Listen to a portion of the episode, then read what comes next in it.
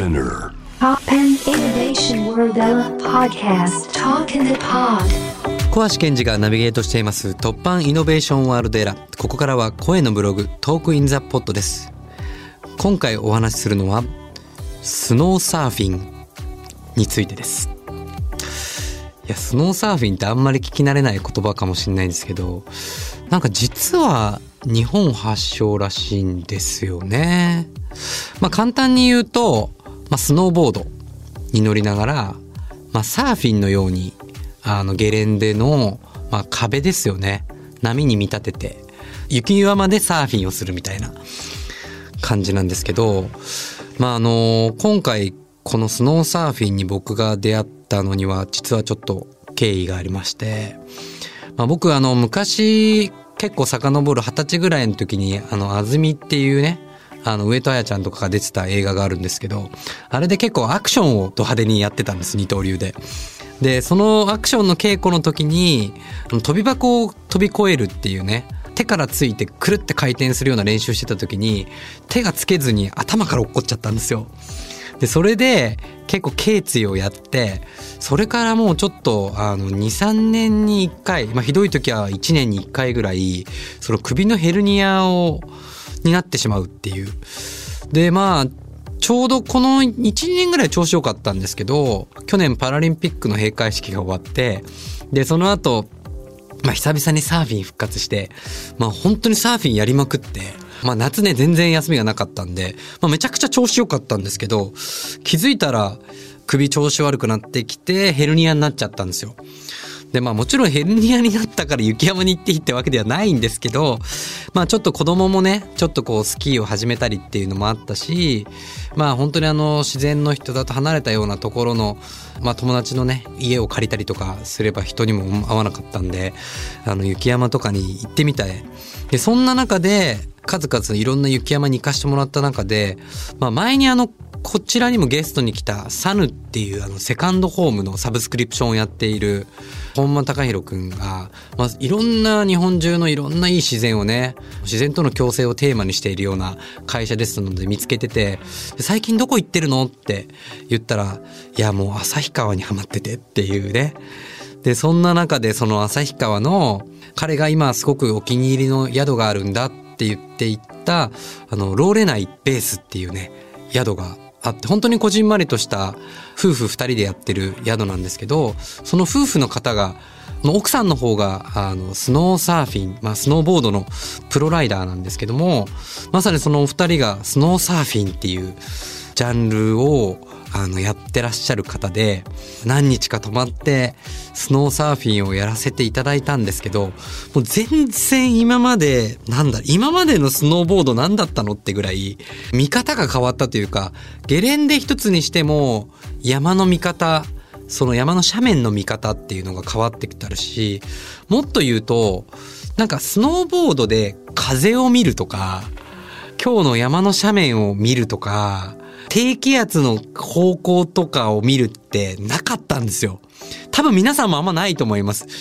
今日どっちから低気圧が来て、今日は北風かな、南風かなとかなかったと思います。サーフィンはあるんですよ。サーフィンはめちゃめちゃ風の影響を斜面に受けたりするんで、サーフィンは常に低気圧がどっちから来て、潮の満ち引き、風のうねり、風の方向とか考えるんですけど、スノーボードで考えたことがなかったんですよ。でも、このスノーサーフィンは、めちゃめちゃ風の向きとか方向がめちゃくちゃ大事で、すごく極めて自然と共に生きるっていうことを考えさせられる。本当にこう、数日前から風の動きで、当日の朝も風を見て逆に山を決めるっていう。で山も本当にゲレンデだけじゃなくて本当の山に行ったりもするんですよね。でそうすればするほど本当にその風が前日どういうふうに吹き荒れたかその吹き荒れたその風の斜面を見てああの斜面だったらいけるなとかこの斜面は危ないなとかって言って本当に自然のことを考えるんですよね自然と向き合うんですよね。なんかそういう一週間を、初めて僕ね、なんかスノーボードってちょっとこう行って、おしゃれで、一日パッて滑って筋肉痛になって帰ってくるぐらいのノリでいたんですけど、なんか一週間、あの、今ね、ありがたいことにリモートもできるようになったので、一週間初めて一人で合宿のように雪山に泊まったんですけど、まあ毎日本当に風のことを自然のことを考えていくうちに、すごくだんだん自然に遊ばせていただいて、自然にこう感謝のなんか念がこう湧いてきたんですよね。で、ああ、本当に僕たちっていうのはこう自然に生かされているんだなって、ああ、自然をもっと大事にしなきゃいけないなって、なんかすごくそういうのをこう改めて考えるようになった時に、あなんか今って自然環境のことを守らなきゃいけないって言って、割とこうハフトゥーになってってしまうんですけど、もちろんそれは大事な考えなんですけど、でも一番早いのって自然とめちゃくちゃ遊ぶことなんじゃないかなって。自然とたくさん遊んで、自然の中で揉まれれば当たり前に自然が好きになって当たり前に自然に感謝が湧いてそして自然環境のことを考えるんじゃないのかなと思うと、まあ、せっかくね今こういうリモートっていう機会をいろいろいただいてるんだったら、なんかもっとみんなが堂々と自然の中で仕事ができて、自然の中で遊べるっていう環境がもっともっと貪欲になってもいいんじゃないのかなっていうのを、なんかすごく感じました。このスノーサーフィンっていう、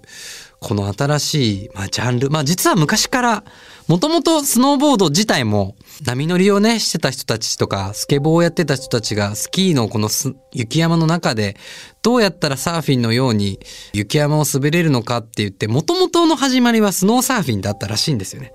でもだんだんそのスノーサーフィンって山を見るとか斜面を見るみたいな考えからあの普通の今の現代のスノーボードでちょっとトリッキーなものになってしまったんですけどやっぱこうスノーサーフィンをやってる人たちって本当に自然と共に焦らない。自然の中にいるといいも悪いもあるわけですよ。山に行ったら全然こう雪が良くなかったとか。でもそんな中でもね、自然だから仕方ないというか嘆かない。その自然すべてありのまま楽しむっていうね、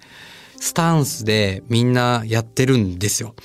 なのでなんかこう、スポーツしながら本当に生き方を学ぶっていうことが僕の中で起きました。まあなんか春雪ももう少し楽しみながら、絶対来年はシーズン頭のもう12月ぐらいですかね。雪の降り始め、このタイミングを僕は逃さないように、ちょっと合宿から始めてみたいなって。もちろんサーフィンもね、冬も楽しめるんですけど、雪がすごく豊富な、世界から見てもいろんな雪があったりするので、まあこの20年やってなかった人でも、本当この1、2年で復活した人がたくさんいるので、ぜひあの冬のスポーツアクティビティを、なんか改めて家族でも楽しめるスポーツでもあると思うので、ぜひ皆さん楽しんで、そしてなんか自然と遊ぶっていうことを思いっきり、スキーだけじゃなくても、キャンプもありますし、これからね、いい季節ですし、ぜひ自然と遊ぶ、地球と遊ぶ、そして地球に感謝して地球を守るっていうね、流れにみんなに言っていただけたらいいなと思いました。